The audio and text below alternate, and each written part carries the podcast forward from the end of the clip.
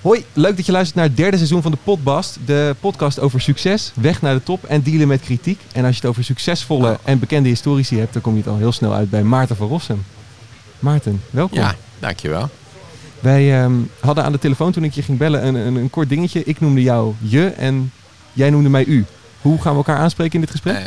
Je mag je zeggen, maar ik heb er heel lang geleden al een gewoonte van gemaakt om tegen alle jongere mensen, die in mijn geval natuurlijk bijna altijd studenten waren, om daar u tegen te zeggen.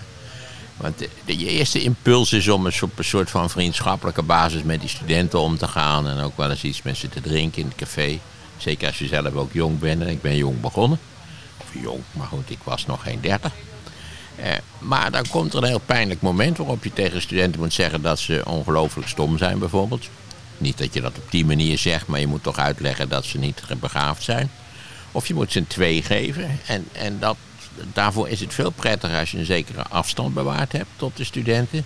Dan wanneer je op in een soort oude jongens krentenbroodwereld met ze leeft. Want ja, dan uiteindelijk moet jij oordelen over wat ze ervan terechtgebracht hebben. Ja. En dat is meestal vrij weinig. Maar ik mag je wel je noemen of heeft u liever dat ik u noem? Jawel, want ik ben niet meer in functie en het kan zijn dat ik het een waardeloos interview vind. Maar dat zal ik dan niet zeggen, want ik hoef je niet te becijferen. Er is geen autoriteit die belt van zeg, wat vond je van die jongen? En dan zeg ik, nou, een 2 plus misschien. Nee, dat hoeft niet. Nou, zal ik je toch uitdagen om aan het eind van het gesprek hem te beoordelen als leraar van Rossem? Ja, ik ben heel benieuwd. Volledige naam. Maarten van Rossem. Van Rossem met een E. Ik zeg het er maar even bij. Dat zeg je vaak en dan staat er op de aftiteling toch weer Van Rossem met een U. Leeftijd. 76,5. Beroep. Ik ben AOW'er. Bijklussende AOW'er, dat wel, maar ik ben AOW'er. Bekend van. Tegenwoordig natuurlijk vanwege sommige televisieprogramma's. Verliefd, verloofd of getrouwd? Ik ben getrouwd op 20 mei 1969 en nog steeds getrouwd met dezelfde vrouw. Dit mag uit mijn geschiedenis gewist worden. Oh, van alles en nog wat. Openbare dronkenschap. Aantal scènes. Gelukkig was dat vaak zo laat in de nacht dat de drama's die zich afspeelden als gevolg van de dronkenschap niet in brede kring bekend geworden zijn. Wat was voor jou de allereerste keer dat je in aanraking kwam met geschiedenis, bewust? Nou, de lagere school. Daar werd er relatief veel aandacht besteed aan geschiedenis. En dat ging door middel van de bekende schoolplaten van Jetsers. Waarvan we nu weten dat tal van die platen eigenlijk niet helemaal in overeenstemming zijn met de werkelijkheid van de afgebeelde historische gebeurtenissen. Maar dat is al niet te min. Ik vond ze prachtig. Ik vind ze nog steeds prachtig. Ze bevonden zich bij ons in de lagere school in grote klapkasten aan de zijkant van het lokaal. En dan af en toe werd er zo'n plaat uitgehaald en daar werd dan iets over verteld. En wat weet je nog het allereerste moment dat je dacht, nou dit vind ik wel heel interessant? Nee, dat zou natuurlijk prachtig zijn. Ik zei ja, ik was onmiddellijk bold over. Ik dacht, ik kwam thuis en zei tegen mijn moeder, ik ga geschiedenis studeren. Terwijl ik 7 jaar oud was. Nee, dat zo was het helemaal niet. Nee. Ik vond het leuk om te horen, ik vond het interessant. Wat dat betreft is het moment van ontwaken eerder de eerste 2 klassen van de middelbare school. Toen ik een hele goede geschiedenisleraar had, meneer De Jong. Hij is overleden, maar het was een fantastische geschiedenisleraar. Ook heel interessant, geen historicus, maar een meester in de rechten die om raadselachtige redenen bijkluste als geschiedenisleraar. Maar een enorm begeesterende figuur was. Die bovendien mij bediende met iets wat ik altijd leuk heb gevonden, zeker toen ook. Namelijk, hij gaf grote platen uit waar je kleinere plaatjes uit kon knippen. En die kon je dan inplakken in een schriftje. Nou, ik vond het geweldig. Dat is denk ik nog het moment waarop ik dacht, dit is een geweldig vak. Ik had ook een 10 voor geschiedenis op mijn rapport. Geheel terecht ongetwijfeld, gezien mijn ongelooflijke ijver en interesse. Ik wou aanvankelijk archeoloog worden. Ik weet nog goed dat ik in het British Museum voor het eerst al die dingen zag die ik van plaatjes kende. Dat was ook een overweldigende ervaring. Het was allemaal iets kleiner dan ik dacht dat het zou zijn, maar het was toch een overweldigende ervaring. Geweldig museum trouwens, British Museum. Aanbevelenswaardig voor een ieder. Geleidelijk aan veranderde mijn historische belangstelling wel in de zin dat die veel politieker werd en meer gericht op contemporaine geschiedenis. Maar merkwaardig nog ben ik de studie in Utrecht begonnen met farmacie en niet met geschiedenis. En dat kwam eigenlijk omdat mijn invloedrijke familieleden zeiden... ja, geschiedenis, ik bedoel, dat is een vak voor mislukkelingen. Hè? Dat is allemaal kletskoek waar je helemaal niks aan hebt. En ja, je zult toch geld moeten verdienen, want je gaat niks erven. Of althans buitengewoon weinig. Dus je moet zorgen dat je flink kunt verdienen. Nou ja, normaal, ik knip altijd een voorstelfragment van de gast. Maar het grootste gedeelte is nu al voorbij gekomen. Ben je nog wel benieuwd hoe ik je leven heb proberen samen te vatten? Nou, ik ben heel benieuwd of je vragen stelt die buiten mijn Wikipedia liggen. Dat ga ik wel proberen, maar laten we eerst eens even luisteren naar wat je allemaal gedaan hebt. Maarten van Rossem wordt op 24 oktober 1943 geboren in Zeist en hij groeit op in Wageningen. Op school is de kleine Maarten al een beetje een buitenbeentje. Ik kon vreselijk goed leren, wat je door de medeleerlingen niet in dank wordt afgenomen. Want het kind wat goed kan leren, nietwaar, is een permanente reflectie op het feit dat de anderen het niet kunnen natuurlijk. Maarten heeft een grote interesse in geschiedenis. Maar om er daadwerkelijk zijn beroep van te maken, lijkt zijn familie geen goed idee. Geschiedenis is namelijk een opleiding tot werkloosheid. Maarten gaat farmacie studeren, maar daar stopt hij binnen een paar maanden mee. En in het diepste geheim schrijft hij zich alsnog in voor de studie geschiedenis aan de Universiteit Utrecht. Zijn familie blijft hem nog jarenlang krantenknipsels toesturen van werkloze historici. Maar Maarten is niet werkloos. Integendeel, hij promoveert en schrijft het boek De Verenigde Staten in de 20ste eeuw. Niet lang na het uitkomen van dit boek wordt hij ook gevraagd als commentator rond de Amerikaanse verkiezingen. Maar Maartens eigenzinnige commentaar valt niet bij iedereen in goede aarde. Nou, haar vogeltje, hè, die mevrouw Reagan. Als hij lachend voorstelt om God president van de Verenigde Staten te maken, staan de telefoons roodgloeiend. En Maarten wordt op de voorpagina van de Telegraaf een gevaarlijke linkse deskundige genoemd. Maar het is niet het eind van zijn carrière. In de jaren die volgen wordt Maarten een graag geziene gast op radio en tv, schrijft hij vele boeken, krijgt hij zijn eigen glossy en blijft hij natuurlijk colleges geven. Ook is Maarten al jarenlang het vaste jurylid in De Slimste Mens, waar hij ook op geheel eigen wijze commentaar levert. Wat is een vrouw met juwelen anders dan een mislukte kerstboom? Door zijn vele mediaoptredens wordt professor Dr. Van Rossem door zijn collega's ook wel de mediaprofessor genoemd. Maar zijn ze eigenlijk niet gewoon stikjaloers op de man die geschiedenis weer interessant maakte? Nou, dat geloof ik niet, eerlijk gezegd. Nee. De collega's bestonden eigenlijk grotendeels uit twee groepen. Hè. Je weet dat mensen zich altijd laten verdelen in twee groepen. Je hebt mensen die houden van honden, je hebt mensen die houden van katten. En in dit geval was het de mensen die er een zeker dédain hadden. Nou ja, dat doe je toch niet. Wetenschap, dat ga je niet voor de televisie iets vertellen. Maar waarom niet? Nou, je maakt je sowieso als academicus maak je belachelijk als je je in de publieke ruimte begeeft. Dat was niet te doen gebruikelijk. En de andere helft die vond het wel leuk. Ja. Ik denk dat met name een deel van het college van bestuur het ook wel zag als een soort reclame voor de universiteit. Ja. Dus ja, ik heb me er eigenlijk nooit verschrikkelijk veel van aangetrokken. Nee, want de Telegraaf die een gevaarlijke linkse... Ja, de Telegraaf, ach, dat ik kwam... De Telegraaf had op de voorpagina een bericht. Precieze tekst weet ik niet meer, maar het kwam erop neer. Een gevaarlijke linkse deskundige beledigde onze grootste bondgenoot. Nou, ik heb zeker 5 telegrafen gekocht in de omgeving van de Frans-Alstraat. En ik moet er nog ergens eentje hebben. Maar het was voor mij een moment van triomf. Want als de Telegraaf je een gevaarlijke linkse deskundige vindt, dat betekent eigenlijk dat je 100% gelijk hebt. Dat is zo klaar als een klontje. De Telegraaf heeft wat dat betreft een ongelukkige track record, zou ik zeggen. Nee, het was een... Ik denk, nou ja, als je voor op de Telegraaf komt, zeker in negatieve zin, want dat was wel belangrijk dat ik niet geprezen werd, want dat zou uiterst pijnlijk zijn geweest in feite. Ja, dan heb je het wel gemaakt eigenlijk. Dus ik was er apen trots op. Ja, want dit was naar aanleiding van de inauguratie van Bush senior. Ja.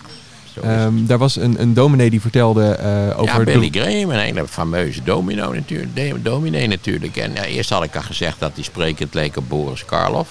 Waar hij ook sprekend op leek, moet ik zeggen. Hij is ontzettend oud geworden. Mm-hmm. Graham was een fameuze wereldomspannende prediker, zal ik nou maar zeggen. En ook een beetje de dominee van de presidenten. Ja, dat die dat ook hebben is ook al zo volkomen krank, Joram. Maar goed... de geestelijk leider van de presidenten. En ja, die hield daar een wonderlijk gebed. Waaruit ik maar één ding op kon maken. Namelijk dat onze lieve heer eigenlijk zich vrij direct bemoeide met de Amerikaanse presidentsverkiezingen. Dus dat hij zei, ja, deze vind ik volkomen ongeschikt. Maar die Bush senior, vond onze lieve heer wel een geschikte figuur. Yeah. Onze lieve heer vond natuurlijk ook Ronald Reagan een fantastische figuur, zonder meer. Dus ja, ik dacht, ik vind dat vreemd. Ten eerste is het blasfemisch natuurlijk, om te denken dat onze lieve heer zich met deze zaken inlaat. Dat is punt 1. En toen zei ik voor de lol, ja, je zit daar maar te zitten bij zo'n plechtigheid, zei ik van, nou, als ze nou toch bezig zijn, kies onze lieve heer als president. He? Maar was dat om te provoceren of gewoon iets wat in je opkwam op dat moment? Het kwam gewoon in me op. Ja. Ze hadden gezegd van, ja, het was 's middags. Aan het eind van de middag was het. Er was ook geloof ik voortdurend in beeld dat Dappere Dodo spoedig zou beginnen. Of Sesamstraat of zo'n soort van programma. Dus daar zat kennelijk een brede schare van kijkers die zich in potentie zou konden ergeren aan mij. En dat hebben ze ook gedaan. En dan loop je op een gegeven moment die studio uit? En... Nee, ja, helemaal niet. De floor manager kwam met een enorm stuk karton. Waar ze in de haast op hadden geschreven. Niet zo cynisch, dat was het. Niet zo cynisch. Sinds die tijd ga ik door het leven als een cynische deskundige. Ik ben helemaal niet cynisch. Ik ben de opgewektheid en de empathie zelf. Dat nou toevallig een hoop Amerikaanse politici niet goed bij hun hoofd zijn. Ja, dat is een heel ander probleem, maar dat ligt niet aan mij. Nee, maar goed. Dat ligt aan de Amerikaanse kiezers. Er wordt dus zo'n bord in de lucht gehouden. Denk je op zo'n moment, dan, dat ben ik heel benieuwd naar, denk je dan... Ja, ik was stom verbaasd. Ja. Het was stom verbaasd. Ze vertelde ook dat de telefoon had rood gloeiend gestaan. Het was verschrikkelijk gewoon. Ja. En toen heeft het NOS-bestuur, of hoe het toen... Ja, je weet dat die naam elke 3 maanden veranderd wordt. Voor tonnen heb ik begrepen. Ja. Dat heeft mij een brief gestuurd dat ik voorlopig niet mee hoefde te komen. En dat ik mijn ondeskundigheid als deskundige wel heel erg ernstig had geëtaleerd. Maar hoe voelt dat op zo'n moment dat je die brief krijgt? Nou, verbazing. Ik was er verbaasd ook. Ik ben denk een half jaar of zo ben ik niet uitgenodigd voor tv-uitzendingen. En toen was... Oh ja, dat was het. Want er was een klacht ingediend door de EO. Zo was het. Hoe erg dat was. En ik had natuurlijk ook de naam van onze lieve heer te grabbel gegooid, enzovoort, enzovoort. En toen heeft ook dat NOS-bestuur een brief aan het EO-bestuur geschreven, waarvan ik ook een afschrift heb gekregen. Ja, het is allemaal lang geleden, dus maar zo was het ongeveer. Dat NOS-bestuur bijzonder speet dat dit zich had voorgedaan. En dat deze figuur, ik namelijk, zich heel ongeschikt had getoond voor dit type van werk. Maar dacht je toen en ook dat van ze het heel vervelend vonden. En het allermerkwaardigste is dat na een maand of 6 kwamen er 2 jongelui aan de deur bij mij. Voor zo'n commentaartje wat je wel hebt. Hè, zo'n jongen met zo'n camera.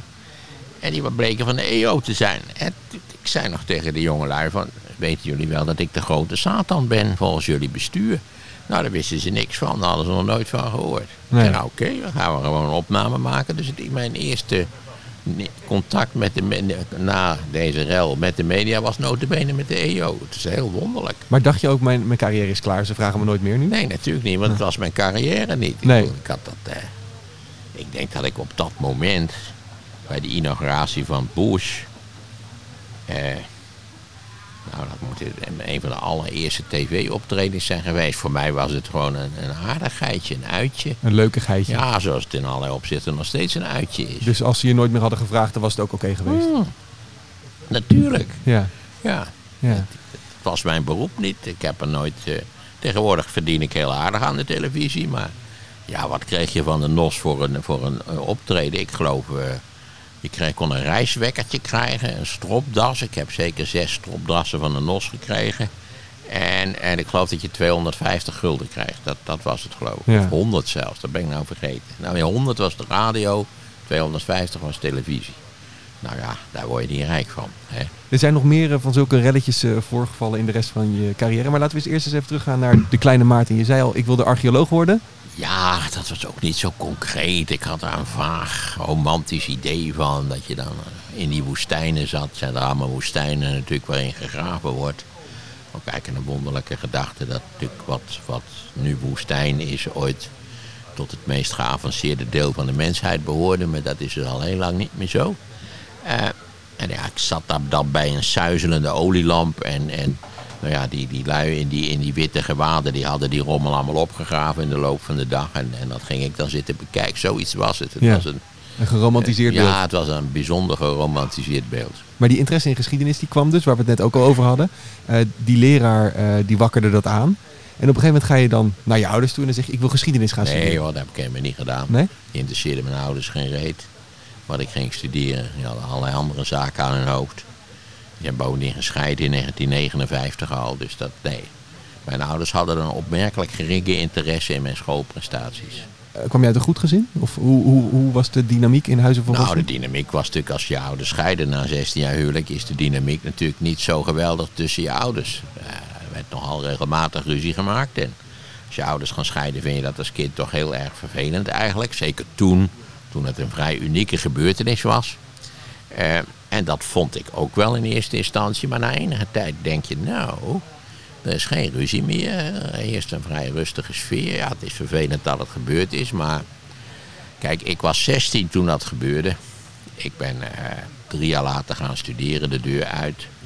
Mijn broer heeft er denk ik, die 7 jaar jonger was, die heeft er denk ik meer last van gehad dan ik. Ja. Maar je zei er... Ik vond het uiteindelijk niet erg vreselijk. Nee, maar er was weinig interesse in je schoolprestaties, zei je? 0. Maar wel in jou als mens? Ik zou zeggen, mijn vader was vrij afstandelijk. Het wonderlijke is dat ik na de scheiding een beter contact had met mijn vader dan daarvoor. Mm-hmm. Want na de scheiding ging ik bij hem op bezoek. Dus dan zit je daar met een kopje thee 's avonds. En dan, nou ja, dan moet je kunt niet 3 uur zwijgen. Dus je moet met je vader praten en hij met jou. Hoe is dat als jong mens dat je ouders vrij weinig interesse in je tonen? Nou ja, jij vindt het allemaal heel vanzelfsprekend eigenlijk. Ja. Dus je komt er later pas achter dat het eigenlijk anders is. Ja, later begreep ik pas dat. Nou, ook dat die beroepsouders, wat je tegenwoordig wel hebt, dat is een vrij recent verschijnsel. Of ik denk dat pas in de loop van de jaren 60 en 70 is gekomen. Dat je de hele dag moet je bemoeien met je kinderen. Of ze zich psychisch wel goed ontwikkelen. En of het op school wel goed gaat. En, of ze wel nou de beste zijn. Ja, terwijl daar zou ik zeggen, het kan ook te veel zijn. Ja. Ouderlijke aandacht kan ook te veel zijn. Ja. Want maar, ouders die hebben ook wel eens de neiging om kinderen te dwingen tot allerlei akelige dingen. Ja. Gek genoeg moest ik op hockeyen. Dat moest eigenlijk van mijn grootouders. Die vonden dat ik iets sportiefs moest doen. Want ja, je weet, sport dat vormt de mens. Terwijl je weet dat niets is zo ongezond en onsportief als sport. Maar goed, sport vormt de mens, dus ik moest op hockeyen. Mijn opa was bereid die rommel te betalen, die stok en de bal en al die andere zaken. Dat is een van de absolute dieptepunten van mijn leven geweest. Dat ik daar een jaar lang mijn kostbare zaterdagen heb moeten verklooien op dat stomme klote hockeyveld. Ja. Toen heb ik ook tegen mijn ouders gezegd, ik loop weg als ik nog een jaar op hockeyen moet. Ja. Toen begrepen ze wel vaag dat niks voor mij was. Dus nee. Ik ben ermee opgehouden.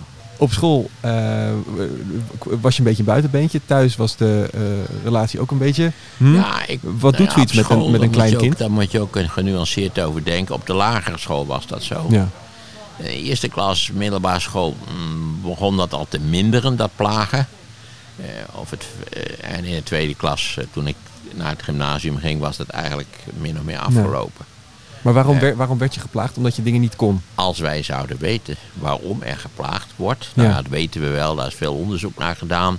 Dat heeft echt te maken met sociale hiërarchie. En kinderen zoeken dan ook naar sociale hiërarchie. En nou ja, de pesters zijn vaak de leiders van groepen. En je hebt altijd meelopers. Die zijn eigenlijk bang dat ze zelf ook gepest worden. En dan gaan ze maar meelopen en meepesten. Ja. En ja, er zijn kinderen die om allerlei merkwaardige redenen als outsiders worden beschouwd. Ik werd beschouwd als een outsider. In allerlei opzichten word ik nog steeds beschouwd als een outsider. Als iemand die niet helemaal 100 is, die niet helemaal spoort. Terwijl ik zou zeggen, ik spoor prima. En het feit dat mensen dat denken, geeft vooral aan dat zij niet erg sporen. Maar goed, dat is vers 2. Maar is het ook iets wat je bent gaan omarmen? Want ik ben bijvoorbeeld ook enorm gepest op de middelbare school. Ook omdat ik anders was. En ik droeg graag kleurrijke kleding. Ik had een Mickey Mouse tas. Weet je, die dingen. Maar nu ben ik het ook gaan omarmen. Nu denk ik ook, ja, weet je, fuck jullie. Nou, dat is wel een beetje zo. Dat je op een goed moment denkt, nou ja, dan niet. Ja. Dus dat is dan niet de meeste mensen er dan problemen mee hebben. Maar goed, het ging toch wel over. En ik had leuke vrienden op de middelbare school. Dus dat ging eigenlijk wel. Ik heb school altijd stom vervelend gevonden. Dat is heel wat anders. Ja. Ik vond studeren echt een openbaring. Je hoefde daarom vrijwel niks te doen. Het was geweldig. Je had altijd vrij. Maar je hebt ook heel lang over je studie gedaan. Ja, ik heb Dat is natuurlijk vooral voor de jongere luisteraars is dat een benijdenswaardige zaak. Ik heb 8 jaar gestudeerd. Ja. Nou ja, eigenlijk 7 minus de farmacie. Ja, dat is heel lang. Je kunt heel goed geschiedenis studeren zonder je te overwerken in 4 jaar. Dat kan ik je verzekeren. En die vrije hockeyzaterdagen vond je eigenlijk zonde van je tijd. Maar 8 jaar studeren niet. Nee, het was geweldig. Ik heb 2 jaar in de studentenpolitiek gedaan. Een van de meest leerzame ervaringen van mijn leven. Overigens in negatieve zin, maar toch zeer leerzaam. Ik heb daarvan geleerd dat ik niet geschikt was voor de politiek. Dat ik er totaal ongeschikt voor was. Ik ben eigenlijk betrekkelijk autoritair. Ik vond bijvoorbeeld, ik was hier in Utrecht in de U-raad, was ik leider van de fractie van de studentenvakbeweging. En dan hadden we fractieoverleg de avond voordat de vergadering was. Dus je probeert iedereen op één lijn te krijgen. Dat heet fractiediscipline. Nou, ten slotte na 2 uur ouwe hoeren en zeiken had je iedereen op één lijn. Fractiediscipline was klaar. De volgende dag ga je in die raad en 2 van je fractieleden stemmen alsnog tegen. Terwijl we besloten hadden voor te stemmen of net omgekeerd. En dan zei ik ook, Jezus Jan, want zo heette die, ik zal zijn achternaam niet noemen. We hebben gisteren uitgebreid over die zaak gepraat. En ja, ik heb er nog eens over gedacht. Toen dacht ik ook, zak de bak. Flikker op, vorm een groep. Ja. Ga een aparte fractie vormen of zo. Ik zag er niks in. Bovendien vond ik het meestal inhoudsloos gelul. Ik kan niet anders zeggen. Nee. Het was een beetje ijdeltuiterij ook. Het zette geen zoden aan de dijk. Ik ben in 1969 al lid van een politieke partij geworden. Partij van de Arbeid. En aanvankelijk ben ik vrij regelmatig naar de afdelingsvergaderingen gegaan hier in Utrecht. Afdeling 5.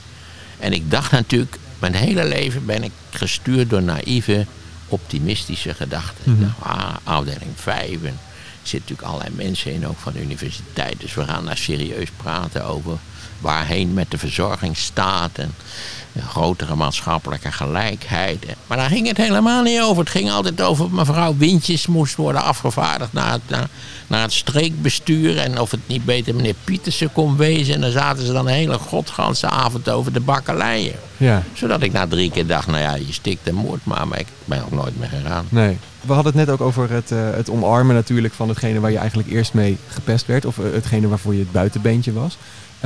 Je zei eerder in het gesprek ook al van, ja, toen was ik die cynische man. Dat is wel hetgene wat aan jou hangt altijd. Oh ja, god, ja. Kijk, als je door de media eenmaal gestempeld bent, heb je hier, dus je ziet het niet zo, maar bij infraroodlicht kun je het heel goed zien. Dan zie je daar staan de mopperaar. Ja. Hè? Want ik mopper altijd. Ja, dan valt veel te mopperen. Ja. Nou, maar ik zie dat als een opdracht, nietwaar? Dat je wel zegt dat sommige dingen niet deugen.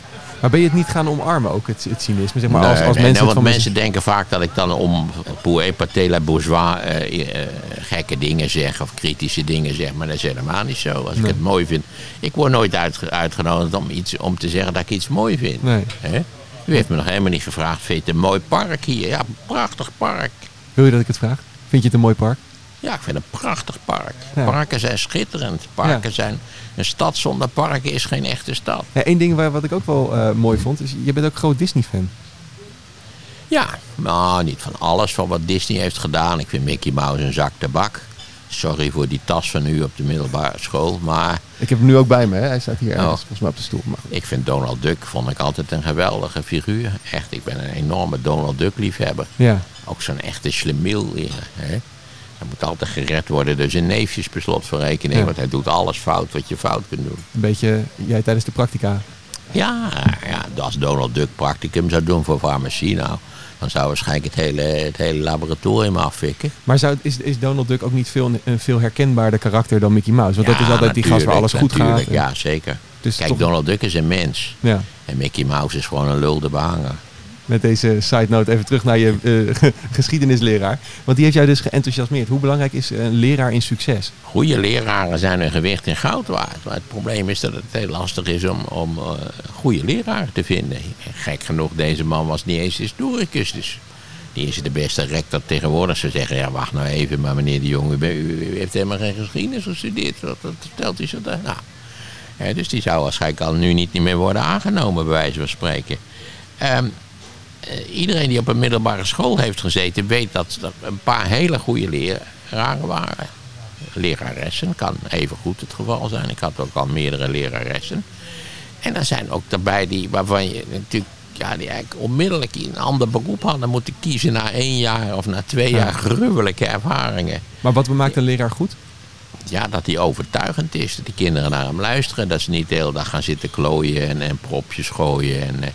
En de meisjes die voor ze zitten aan de vlechter gaan trekken. Ja, maar ook de rol van een docent hierin. Jij wilde op een gegeven moment ook zelf docent worden. Maar je vader zei, doe maar niet. Toch? Nee, mijn vader was entomoloog.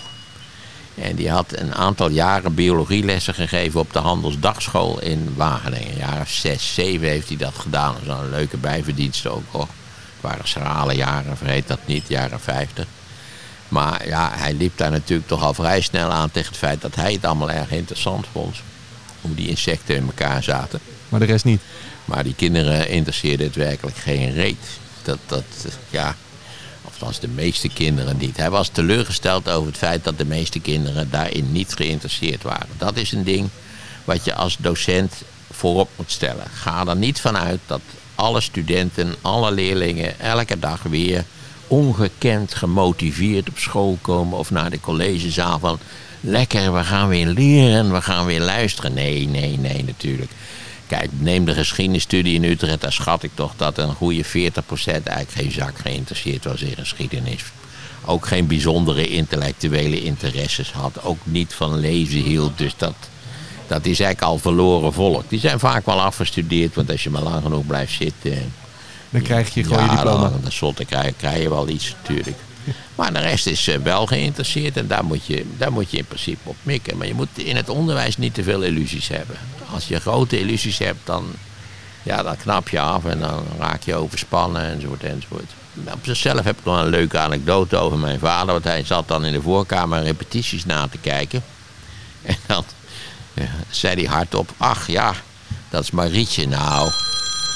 Sorry, ik zal hem even uitzetten.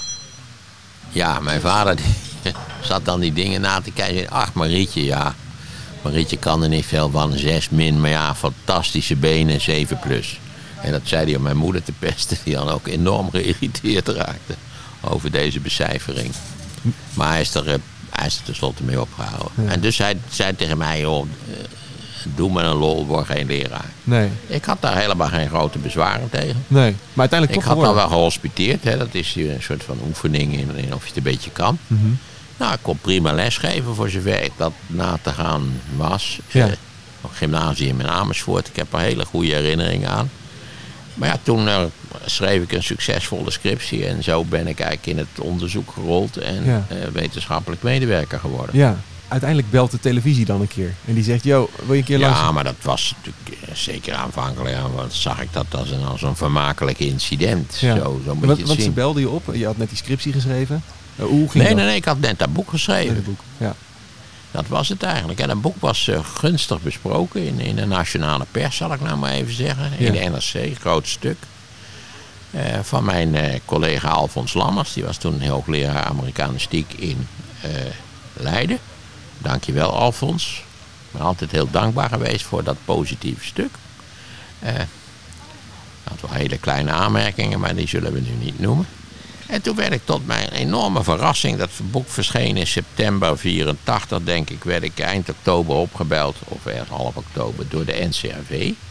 Of ik in een middagprogramma van de NCRV commentaar wilde geven op het debat tussen Geraldine Ferraro, dat was toen de kandidaat voor het vicepresidentschap van Michael Dukakis, en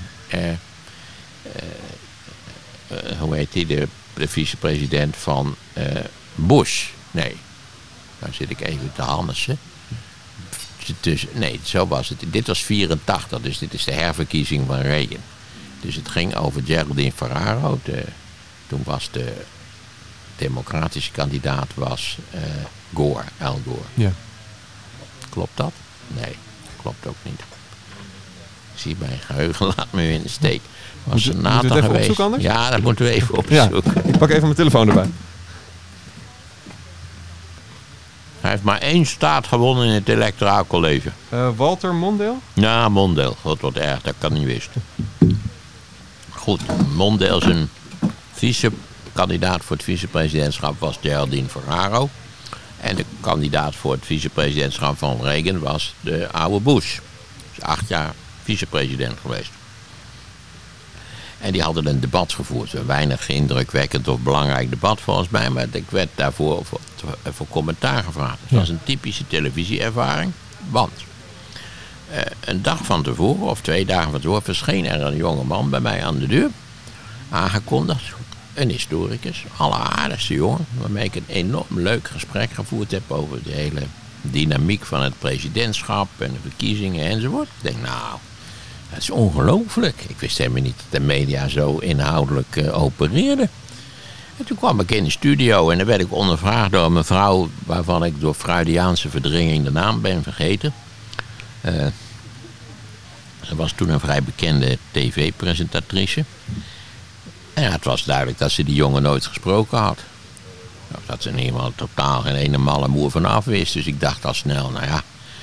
Ik moet er zelf mijn leiding aan geven aan dit gesprek... want hier komt op deze manier echt helemaal niets van terecht. Dus ik ben toen overgegaan op van... ja, als u mij zou vragen wat ik vind van zus of zo... nou ja, dan kun je op die manier kun je heel sturend natuurlijk.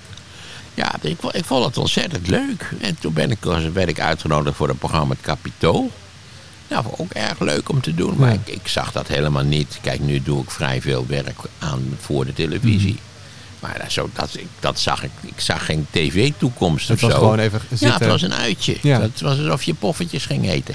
Maar toen je er naar buiten liep, was je ook benieuwd naar wat mensen ervan vonden? Of was het gewoon, joh, ik heb mijn zegje gedaan, ik ga alweer? Ik was toen zo weinig frequent op tv. Je hoort natuurlijk dat ik een koekje zit te eten. Geen probleem hoor. Nee. Ik was zo weinig frequent op tv dat je wel eens iemand tegenkwam die zei, ja, ik ken u ergens van, maar... u bent toch die trompetist die ik laatst zag in dat leuke programma? En zei ik altijd, ja, trompet, dat is mijn instrument. Wat dat betreft, ja, een beetje flauw natuurlijk. Ja. Maar de familie, keek die wel op dat moment? Nee. Nou, dat we zeiden, helemaal in het begin keek de familie wel. Maar daar waren ze al vrij snel aan gewend. Daar vonden het ook niet zulke geweldige programma's. En... als je dan aan de familie vroeg, en wat vonden jullie ervan? En zij dacht, ja, die had die rare schoenen aan. Waarom had je die witte schoenen aangetrokken? Dat zie je direct op televisie, dat moet je niet doen. Nee. En ik vond dat ik dan enorm verstandige dingen had gezegd, maar... Er werd weer niet naar de inhoud gekeken? Nee, totaal niet. Je weet, televisie is heel sterk gestuurd door het visuele element. Maar hoe erg ben je daar nu nog mee bezig met wat mensen van je vinden? Nou, niet zo, want je weet precies wat mensen van je vinden. Ja, en wat is dat? Wat vinden mensen van je? Dat is heel simpel. Als je niet mijn politieke opvattingen bent toegedaan... en dat geldt in het bijzonder voor mensen die sympathie voelen voor de PVV en Forum voor Democratie... dan ben ik een waardeloze, extreem linkse figuur... een gevaar voor het vaderland enzovoort... En voor de rest denk ik dat de meeste mensen het wel aardig vinden. Ja. Lettend op de kijkcijfers moet het... Ja, zou ik zeggen... Als je mij een afschuwelijke, levensgevaarlijke linkse kwezel vindt... dan moet je niet naar De Slimste Mens kijken natuurlijk. Dat is wel duidelijk. Ja. Maar ik zie dat op Twitter wel eens. Als ik dan iets zeg ten nadele van Thierry Baudet... naar mijn idee een inhoudelijk een levensgevaarlijke gek... dan krijg je ook flink te horen, ja. En... Wij lachen nou om Trump. Althans, veel Nederlanders lachen om Trump. Maar in allerlei opzichten is Baudet erger dan Trump. Ik hoop niet dat u enige sympathie koestert voor Thierry Baudet. Nee. Ik laat mijn politieke voorkeur ook zeker buiten de potbast altijd. Maar dat is het in ieder geval niet. Maar wat als ik nu zou zeggen bijvoorbeeld... nee, ik ben een groot Baudet-supporter. Zou je me dan waterboarden hier? Nou, dan gaan we door over Baudet. Ja. Want dan wil ik wel weten waarom iemand die er vrij normaal en intelligent uitziet voor Baudet is. Ja. Want dat vind ik altijd een wonder op aarde. Hoe is het mogelijk dat je met zulke volstrekte onzin meegaat? Dat is mij een raadsel. Ja. En je bent wel redelijk uitgesproken, net als heel veel mensen in deze tijd zijn. Hoe werd dat in het begin opgevat? Nou, ze waren altijd heel blij dat je een mening had. Ja. Ze vonden het altijd vervelend dat je een mening had die niet strookte met de mening die zij hadden. Dat was wel heel opmerkelijk. Ja. Dat was na 9/11 is dat bijvoorbeeld gebeurd. Dat is een andere grote rel waar je toen in beland bent. Want de aanslagen op de Twin Towers waren net geweest. Er werd volgens mij gevraagd aan je van... is de Derde Wereldoorlog begonnen? Ja. En toen zei je, nee, dat is niet. Nee, ik zei het is een terroristische aanslag. Weliswaar een hele succesvolle en omvangrijke terroristische aanslag, maar niks anders dan een terroristische aanslag. Nee. En terreur is het wapen van de machtelozen.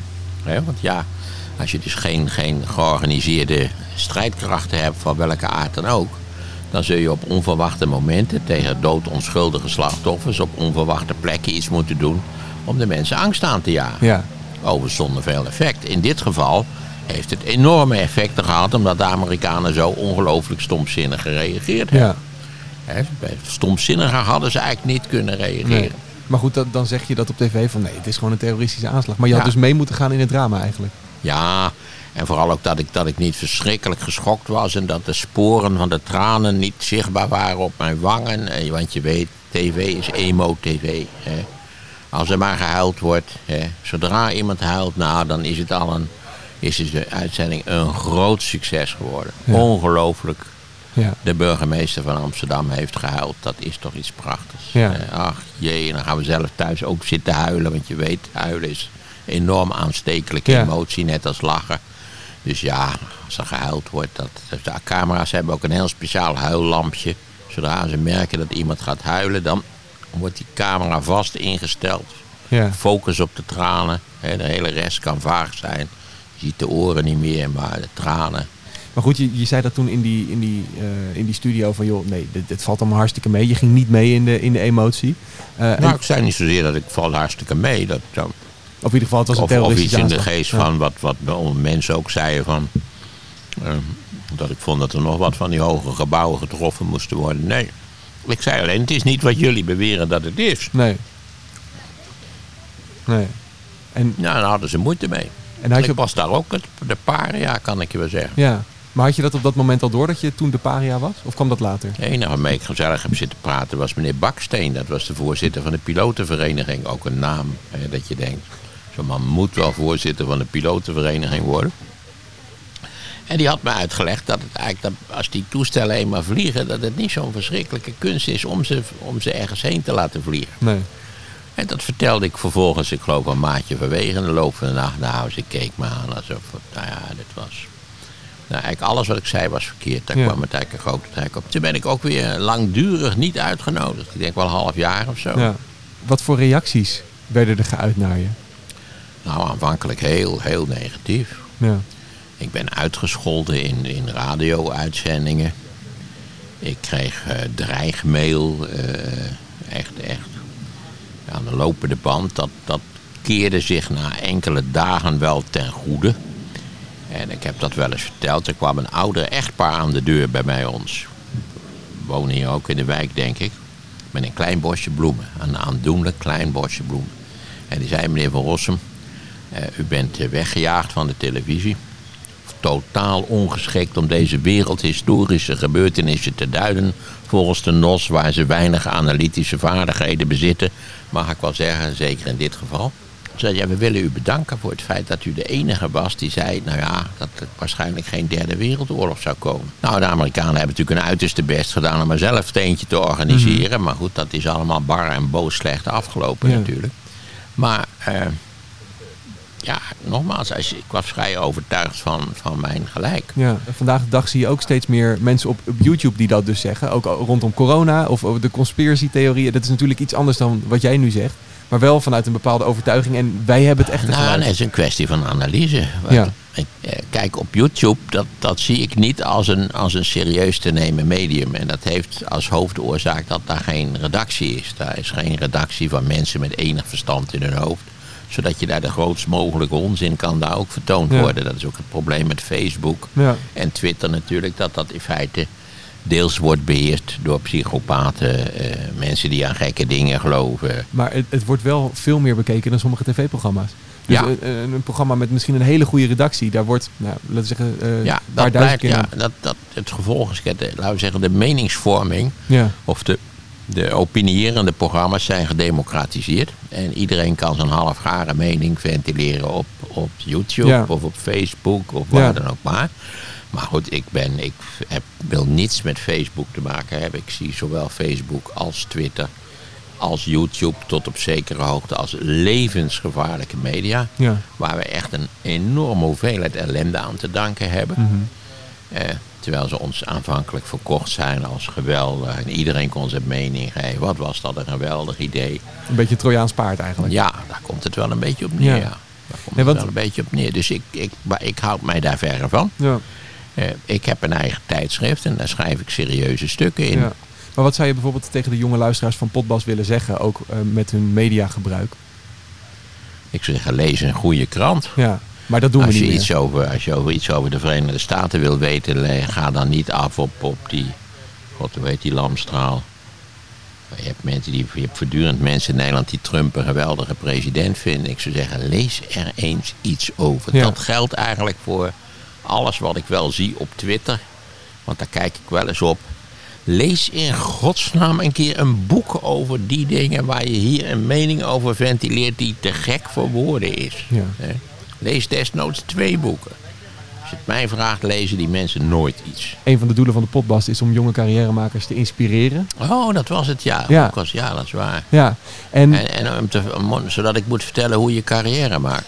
Ja. Daar valt niks, geen verstandig woord over te zeggen. Want ik had helemaal geen grote ambities in mijn leven. Nee. Ik was dolblij dat ik een baantje bij de universiteit kreeg. Dat leek me rustig. Ja. En dan kon je eigenlijk veel in de krant lezen en veel boeken lezen. Nou, dat heb ik altijd erg fijn gevonden. Ook in de studietijd ook erg fijn. Ja. En ja, wat mij later is overkomen heeft een hoogst toevallig karakter. Ja. Door dus het is dat allemaal boek gewoon gegaan. En zonder dat je van tevoren een vast punt had. Geen enkel. Ik heb nooit enig plan gehad. Ik had geen carrièrepad. Nee. Ik heb geen coaches. Ik zeg het maar even. U heeft geen coach nodig. U bent zelf uw beste coach. Als u er even over nadenkt. Maar stel dat je nu op je opleiding zit en je weet nog niet helemaal wat je wil, dan is het dus helemaal niet zo erg, hoor. Nee, dan moet je gewoon maar een beetje afwachten tot het leven iets brengt waarvan je denkt, nou, je moet natuurlijk wel na enig tijd, als je iets doet wat je heel erg vervelend vindt, moet je er wel mee ophouden, denk ik. Alleen maar zitten en afwachten, daar komt ook niks van, toch? Nou, in mijn geval zie je dat dat hartstikke goed werkt. Ja. Ik heb alleen maar gezeten en afgewacht. Maar het klinkt eigenlijk een beetje als dus ambitie, daar heb je eigenlijk helemaal geen zak aan. Nou, je moet enorm oppassen dat je niet het slachtoffer wordt van je eigen ambitie. Namelijk dat je je doelen heel hoog stelt. Als je zegt, ik wil per se eerste minister worden, dan is de kans dat je het niet wordt, die is buitengewoon groot. De kans dat je het wordt is 0,000001. Zoiets dergelijks.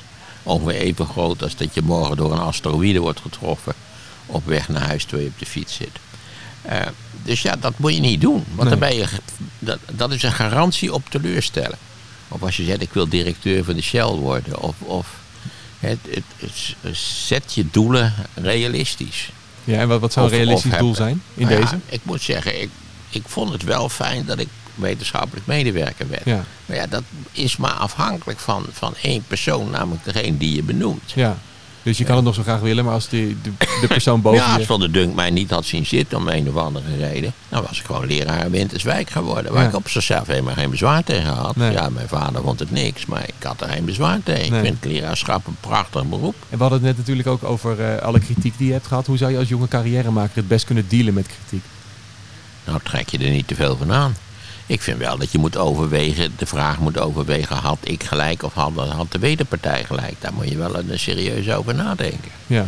Ik heb ook wel eens achteraf gedacht, nou, op dit punt had ik eigenlijk niet zo'n verschrikkelijk gelijk. Nee. Ook in mijn naïviteit ben ik vaak geneigd geweest om, laten we zeggen, het goede in de mens min of meer vanzelfsprekend aan te nemen. Ja. Ik denk hierbij natuurlijk aan dat prachtboek, hoe is het ook weer, De meeste mensen deugen. Jammer genoeg is dat niet waar. Het was een hele fijne boektitel en Brechtman heeft natuurlijk, weet ik hoeveel dingen, die dingen verkocht, maar het is lulkoek. Ja. Het is wel aantrekkelijk, want de meeste mensen deugen. Nee, of mensen deugen is sterk afhankelijk van de omstandigheden. Dus kritiek niet te veel tot je nemen. Wel kijken of het oprecht is? Ja, het kan gebeuren dat iemand je iets uitlegt waardoor je denkt, nou ja, wacht nou even. Ik had ongelijk op dit punt. Ja. Ik wist er te weinig van. Of ik heb de getallen verkeerd geïnterpreteerd. Maar ook op werkbasis, zeg maar? Ja, je moet wel even overwegen hoe het zit. Ja. En of als het niet duidelijk is, even opzoeken hoe het zit. Ja. Zoek dingen op. Ja. Lees boeken. Zorg dat je op de hoogte bent. Dat zei ik ook altijd aan mijn kinderen. Ja. Hè? En die zijn dan altijd, pap, wat betekent... Nou ja, noem eens een idioot woord. Hè? Wat betekent in Kouda Venenum? Dan zeg ik, ja, dat moet je even zeggen. Ik weet het wel, maar je moet het opzoeken. Daarvoor heb je naslagwerken. Ja. En daar leer je weer van natuurlijk. En tegenwoordig hebben we een wonder op aarde, de Wikipedia. Hè? Ja. We hebben net opgezocht wie de democratische kandidaat was voor het presidentschap in 1984. Ik was het even kwijt. Ja. En hier aan tafel hebben we het opgezocht. En wat zou nou het ingrediënt voor succes zijn, als ik het aan jou vraag? Volgens mij is dat er niet. Want er zijn mensen die succes hebben waarvan ik totaal niet begrijp dat ze succes hebben. Ik vond van mezelf al vrij onbegrijpelijk dat ik succes had, eerlijk gezegd.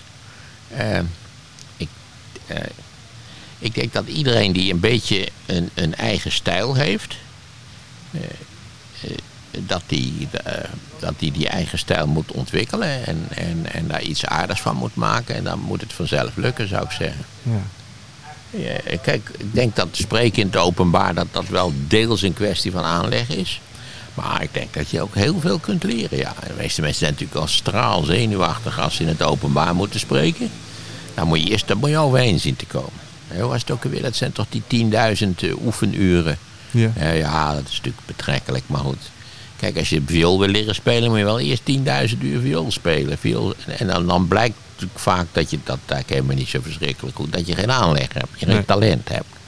Maar je moet, zelfs iemand met talent moet 10.000 uren lang op dat ding fiedelen. Ik sluit de potbast af altijd met de potbaststicker, met de vraag: waar ga je hem plakken? Waarom ga ik hem plakken? Ik plak nooit stickers. Dus waar zet je hem neer? Oh, waar zet ik hem neer? Met die zonnebril erbij? Of is het geen zonnebril? Dit is mijn montuur. Oh ja, nou zie ik het, ja. U zit er alleen niet achter. Nee. Ik heb geen idee wat ik hiermee moet doen. Aan het begin van het gesprek vroeg ik je natuurlijk om toch je oud-leraarschap nog even van zolder te halen om het gesprek te evalueren. Is het een 2 geworden? Ja, al is u ook niet, je hebt je ook niet gevraagd naar bijvoorbeeld een onderwerp wat ik altijd mis. Vooral omdat het een van mijn favoriete onderwerpen is, namelijk mijn diensttijd. Ja. Ik ben een aantal maanden in dienst geweest. En ik werd daar opgeleid tot tankcommandant. Ook dat was een van mijn meest leerzame ervaringen. Want wat heb je daar geleerd, concreet? Daar heb ik geleerd dat een organisatie die eigenlijk nooit hoeft te doen waarvoor ze eigenlijk gemaakt zijn, namelijk vechten of het land verdedigen tegen de Rus, of hoe je het wel wil definiëren, ja, dat die verkalkt. Dat vastloopt, dat dichtslipt. Ja. Het was de meest dysfunctionele organisatie waarmee ik in mijn leven te maken heb gehad. Van een zo gruwelijke stomzinnigheid dat je het niet wil geloven. Nee. Bovendien een organisatie die op geen enkele wijze, op geen enkel niveau gewend was aan kritiek. Want wij moesten bijvoorbeeld voortdurend exerceren. Links uit de flank, rechts uit de flank, pas op de plaats. Ja, u bent niet in dienst geweest. Nee. Gaat tegenwoordig niemand meer in dienst. Dus ik zeg tegen die wachtmeester, want het was cavalerie natuurlijk. Ik zeg tegen die wachtmeester, ja, wachtmeester, dat is allemaal erg aardig. Maar we staan ons hier tijd te verpesten. We worden opgeleid tot tankcommandant. Waarom zouden we in godsnaam moeten exerceren? Dat was in de tijd van Napoleon wel nuttig, maar dat is het nu niet meer. Nee. In dienst was er op elke vorm van kritiek maar één enkel antwoord. Jij wil zeker het weekend binnen blijven. Nou, dat wou je niet, dus dan stopte je maar. Want wat houdt het weekend binnen blijven in? Dat je straf hebt, dat je niet naar huis mag. He? Ja, moet je je voorstellen dat je niet naar huis mag. Een heel weekend in die stomme kazerne daar in Amersfoort. Maar met deze kleine toevoeging van de diensttijd erbij is het nu wel een voldoende geworden? Ja, zeker wel. Met een diepe zucht. Ja. Omdat het moet. Nee hoor, maar ik ga maar een koekje. Ik wou zeggen, de koekjes zijn bijna op. Dus, bijna, ik heb er nog één. Goed, Maarten, dank je wel. Geen dank. En zo ben je ineens aan het einde van de podcast, waarin ik, Maarten van Rossem, heb verteld over mijn weg naar de top. Ik moet zeggen, die top, dat zou ik nou wel een klein beetje relativeren. Ik weet niet precies wat top is. Ik heb zelf nooit naar de top gestreefd. Ik vond het uitzicht halverwege ook al heel erg aardig, eerlijk gezegd. Op de top is het vaak winderig en koud en zo. Voordat je het weet flikker je naar beneden. Dus ik zou zeggen, halverwege is prima. Hopelijk heb je er wat van opgestoken. Bijvoorbeeld dat het halverwege ook al goed is. Geef de podcast 5 sterren en een recensie op Apple Podcasts. Deel hem dan op je sociale media. Liever niet op Twitter en ook niet op Facebook. Misschien van die Chinezen, dat TikTok of hoe heet het ook precies weer. Maar u weet, dan luistert Xi Jinping persoonlijk mee. Het wordt allemaal bijgehouden. Ja, daar heb je Xi Jinping al. Die belt mij elke week even.